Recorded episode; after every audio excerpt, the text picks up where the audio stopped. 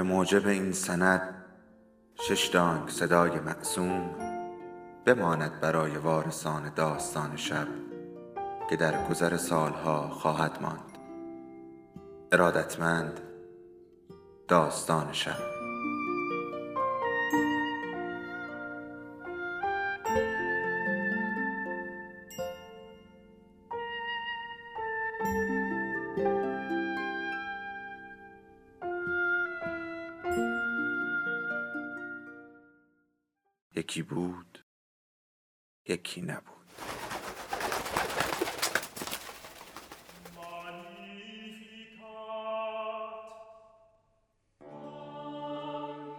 انسان در جستجوی معنا. نویسنده ویکتور فرانکل. مترجم علیرضا ارجا انتشارات شمشاد.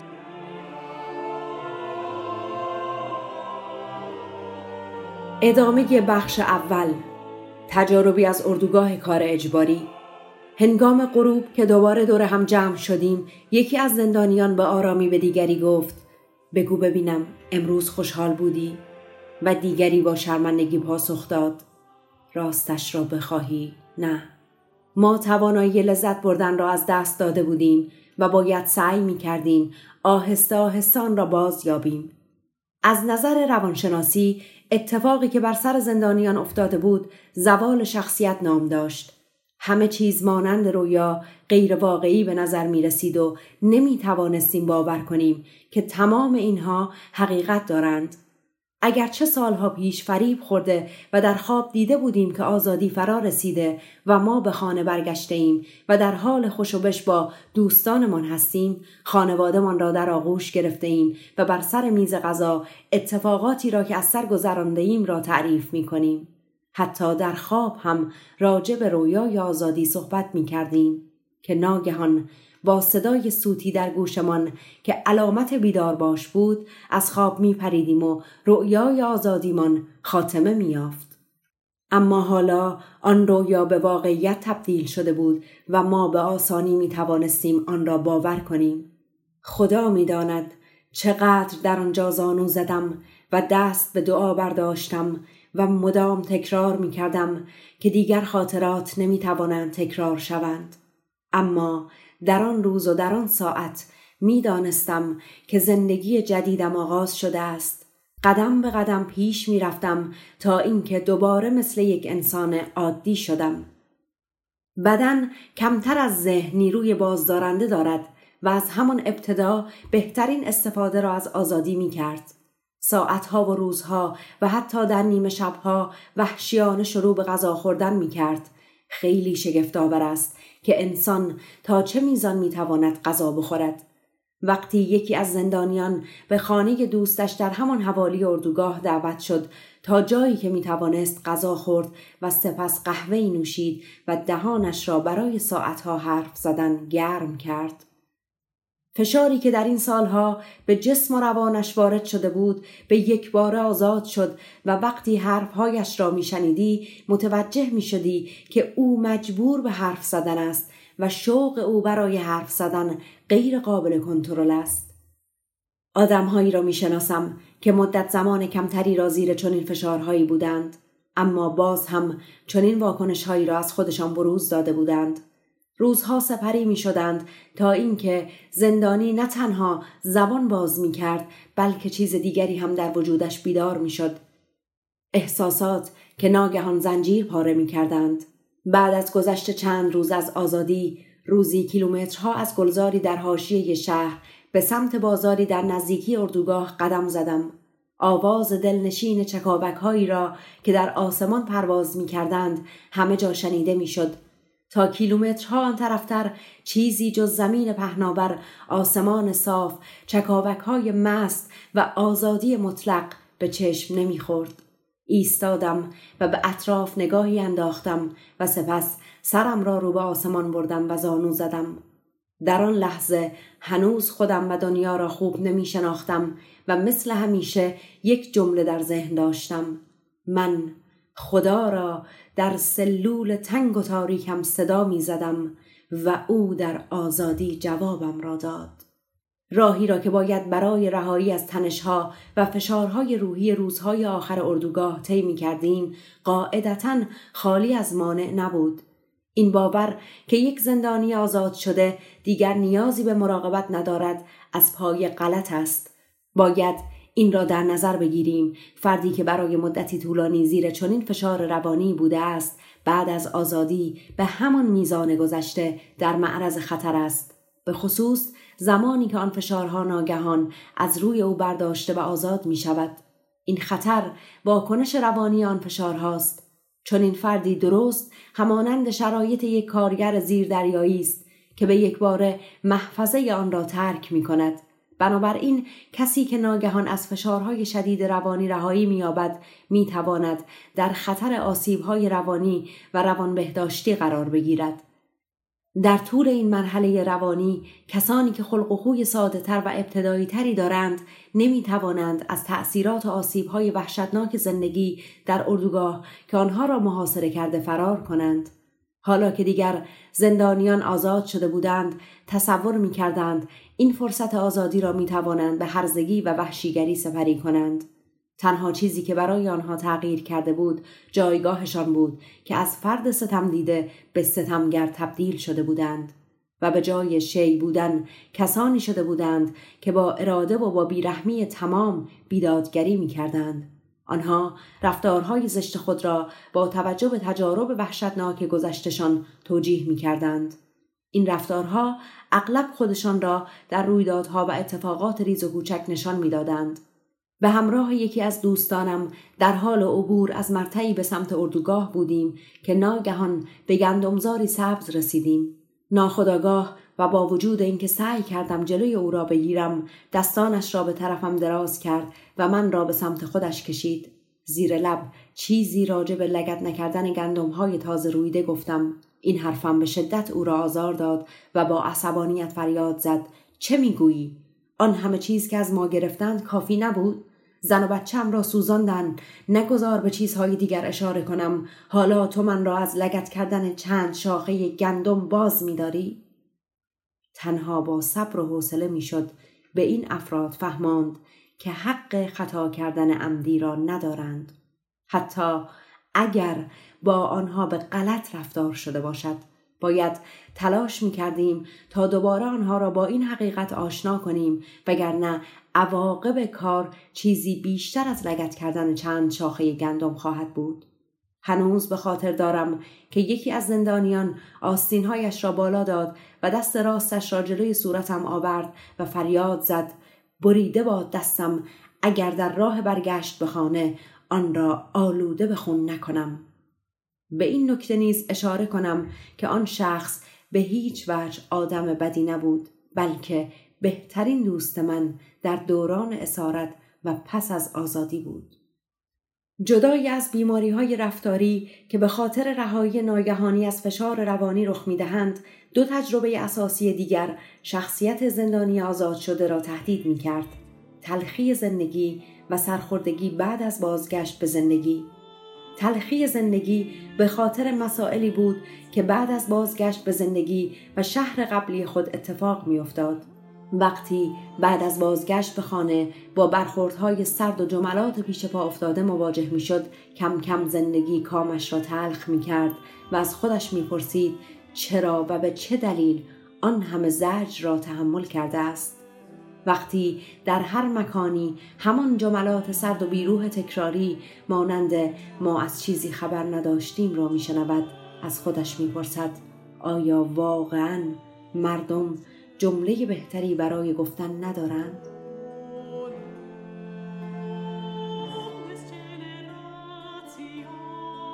اما تجربه سرخوردگی کمی متفاوت است. اینجا دیگر مسئله یک دوست نبود که برخورد سرد و بی احساسش باعث آزار شود و شخص آزاد شده را به گوش نشینی و دوری از اجتماع وادار کند. اینجا سرنوشت خودش بیرحمانه وارد عمل می‌شد. فردی که تصور می کرد برای سالها نهایت درد و رنج را تحمل کرده است حالا متوجه می شد که رنج و عذاب حد و مرز ندارد و او همچنان محکوم به درد کشیدن است. منظور از تلاش برای ایجاد شهامت و شجاعت روانی در اردوگاه این است که به زندانی چیزی خاطر نشان شود که به جلو و به سمت آینده قدم بردارد. باید به او یادآوری شود که هنوز زندگی و بشریت منتظر بازگشتش هستند اما بعد از آزادی چه؟ چه مردان بسیاری که بعد از آزادی متوجه شدند هیچ کس در انتظار آنها نبوده. وای بر آن زندانی که در تمام دوران اسارتش شب و روزها را به امید شخصی سپری می کرده که دیگر وجود ندارد. وای بر آن کس که روز آزادیش فرا رسد اما آزادی را متفاوت از آنچه در انتظارش بوده دریابد. شاید یکی از این زندانیان آزاد شده سوار بر قطاری شود و به سمت خانه‌ای که سالها تصورش را می کرده آزم شود و زنگ در را بزند. چه بسا که هزاران بار این را در ذهن خود مرور کرده تا مطمئن شود آن کس که باید در را باز کند دیگر آنجا زندگی نمی کرد.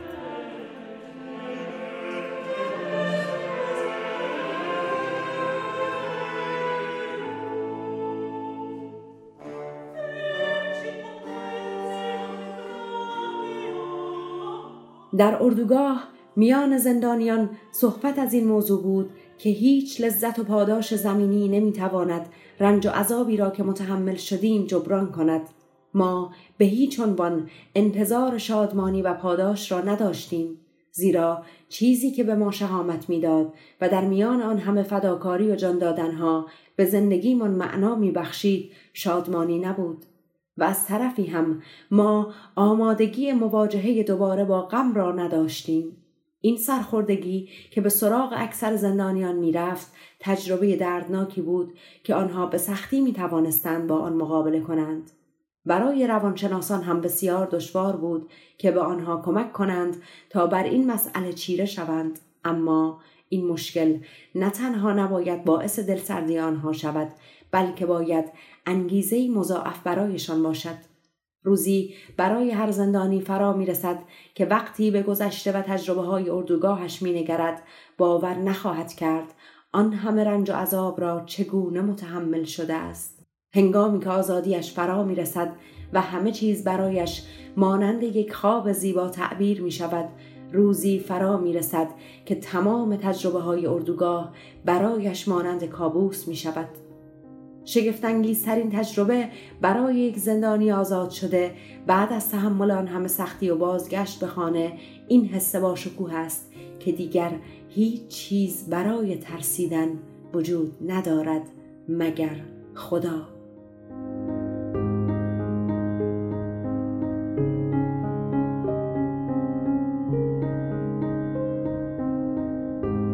بخش دوم لوگوتراپی در مخلص کلام این قسمت از کتاب بازبینی و بروز شده است و در ابتدا با نام مفاهیم اصلی در لوگوتراپی در ویرایش سال 1968 چاپ شده است. خوانندگان این زندگی نامه کوتاه اغلب خواستار توضیح و تفسیر بیشتری از روش درمانی من هستند و همین دلیل قسمت کوتاهی برای توضیح لوگوتراپی به نام از اردوگاه مرگ تا اگزیستانسیالیسم به کتاب اصلی اضافه کردم. اما ظاهرا کافی نبود و با پیامهایی برای توضیح بیشتر مواجه شدم. به همین دلیل در این ویرایش مطالب پیشین بازوینی شده و با توضیحات کاملتری به چاپ رسیدند. راضی کردن مخاطب با چکیده ای از مطالبی که به جرأت می‌توان گفت آنها را می شود در حدود 20 جلد کتاب به زبان آلمانی نوشت کار بسیار دشواری است. پزشکی آمریکایی را به خاطر دارم که روزی به دفترم در وین آمد و پرسید خب دکتر شما روانشناس هستید؟ و من پاسخ دادم نه دقیقا یک روانشناس. بهتر است بگوییم روان درمانگر. و او سوال پرسیدن را ادامه داد. از پیروان کدام مکتب هستید؟ پاسخ دادم من مکتب و تئوری خودم را دارم. اسمش معنا درمانی است. گفت می توانید در یک جمله توضیح دهید معنا درمانی چیست؟ یا حداقل بگویید تفاوت معنا درمانی و روانکاوی چیست؟ پاسخ دادم بله اما اگر امکانش هست ابتدا نظرتان را راجع به ماهیت روانکاوی بیان کنید. جواب او این گونه بود. در طول روانکاوی بیمار باید بر روی مبلی دراز بکشد یا راحت بنشیند و به شما مطالبی را بگوید که صحبت درباره آنها برایش دشوار بوده است. بی معطلی جوابش را دادم. بسیار خوب. در لوگوتراپی نیازی نیست بیمار روی مبل دراز بکشد اما باید به چیزهایی گوش کند که شنیدنشان برایش دشوار است. البته این یک شوخی بیش نبود و نمی توانست توضیح کاملی برای لوگوتراپی باشد. لوگوتراپی در مقایسه با روانکاوی کمتر به گذشته توجه دارد و کمتر درونگراست. لوگوتراپی بیشتر به آینده توجه دارد یعنی توجه به معنایی در زندگی فرد که باید باقی عمر خود را صرف شکوفایی آن کند. لوگوتراپی همچنین زنجیره مشکلات به هم پیوسته و مکانیسم بازخورد که نقش اساسی در اختلالات عصبی دارند را کنار می‌زند. از این رو خودمهوری عصبی بیماران به جای اینکه تغذیه و تقویت شود شکسته و نابود می شود به یقین این جملات تنها برای ساده سازی مفهوم لوگوتراپی هستند به طور کلی در این روش درمانی بیمار با شرایطی روبرو می شود که او را به سمت معنا و هدف زندگیش هدایت می کند. در نتیجه آگاه کردن او از این معنا و هدف می تواند توانایی غلبه بر مشکلات عصبی را به او بدهد. اجازه بدهید دلیل انتخاب نام لوگوتراپی برای روش درمانیم را توضیح دهم. لوگو یک لغت یونانی به معنای معنی است. لوگوتراپی یا به قول بعضی از نویسنده ها مکتب سوم رواندرمانی وینی بر روی معنای وجود بشر و تلاش او برای یافتن آن معنا تمرکز دارد. بر اساس لوگوتراپی این تلاش برای پیدا کردن معنا در زندگی ضروری ترین نیروی انگیزشی برای هر فرد است. به همین دلیل است که من از معناجویی در مقابل لذتجویی که روانکاوی فروید بر آن استوار است و قدرت طلبی و تلاش برای برتری که اساس روانشناسی آدلر است سخن می‌گویم.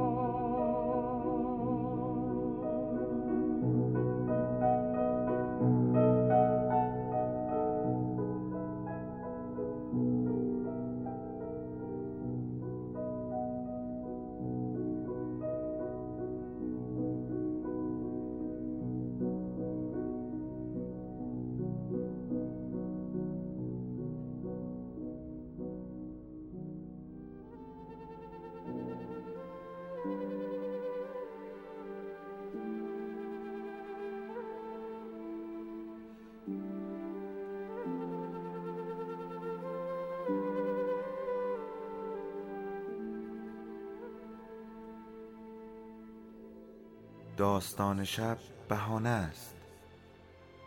برای با هم بودن دور هم نشستن شنیده شدن.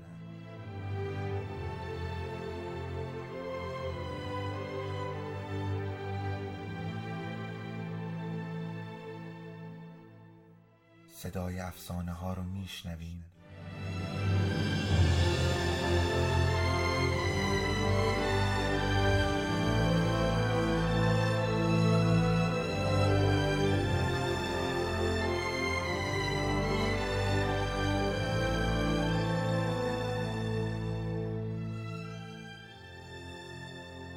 شبتون بخیر.